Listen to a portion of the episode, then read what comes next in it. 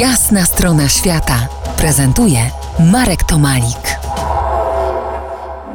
Po jasnej stronie świata Michał Witkiewicz, podróżnik, nauczyciel akademicki, prezes Polskiego Klubu Przygody.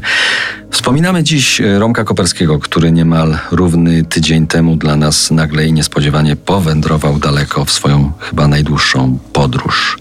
Michale, zanim przejdziemy do kolejnego bardzo do kolejnej bardzo silnej pasji Romka, do muzyki, a konkretnie do jego gry na fortepianie, zastanówmy się chwilę, postójmy refleksję, po co nam te wszystkie festiwale podróży, a jest ich w Polsce bardzo wiele, po co nam podróżnicy, co nam dają, co nam mogą dać?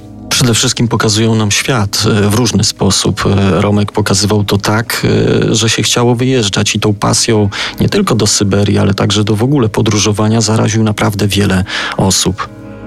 Nie wyczerpiamy tematu postaci Romka Koperskiego po jasnej stronie świata dziś ani kiedykolwiek indziej. W tym jednym człowieku było tyle energii i chęci dzielenia się nią, tyle pasji, że można by obdzielić kilka, jak nie kilkanaście osób.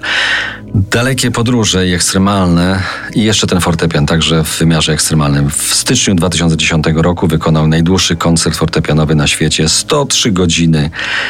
I coś tam jeszcze. Ponad 4 dni i nocy gry non-stop.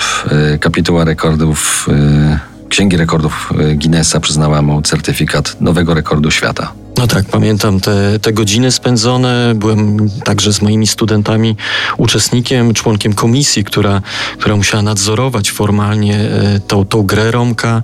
Niesamowity wyczyn. Wydawało się, że Romek mm, ten rekord pobije tylko parę minut. Nie. Romek był twardziel i tak naprawdę pokazał, na co Polak, co Polak potrafi. Posłuchajmy, jak on sam, Romek Koperski, mówił o tym wydarzeniu przed rokiem dla dla jasnej strony świata RMF Classic. Musiałem wypisać dla jury wszystkie utwory, które będę wykonywał, łącznie z czasem. Przede wszystkim była muzyka filmowa, Przyznam, że y, wypisałem 320, że tak powiem, pozycji, które chciałem zagrać, bo tyle miałem w głowie. A z tej muzyki filmowej, co pamiętasz? Bo RMF Classic to najpiękniejsza muzyka filmowa. No to oczywiście polskie drogi, oczywiście literatura cała polskiego kina, ale także mm, e, Mon River i, i no to, to, co mi od razu tak e, wpada. Ale było tych e, pozycji muzyki filmowej około 30, także musiałem zachować kolejność i po prostu grać. Ale najśmieszniejsze było, że e, zasiadało w, w, moim jury 34 osoby. I te 34 osoby były podzielone, e, że tak powiem, na każda. E, dwie osoby musiały siedzieć i każda 4 godziny. I to jury przysnęło. W 2011 roku Romek założył fundację swojego imienia, Fundację Romualda Koperskiego. Jej głównym celem była poprawa wizerunku Polski w Rosji i Rosji w Polsce.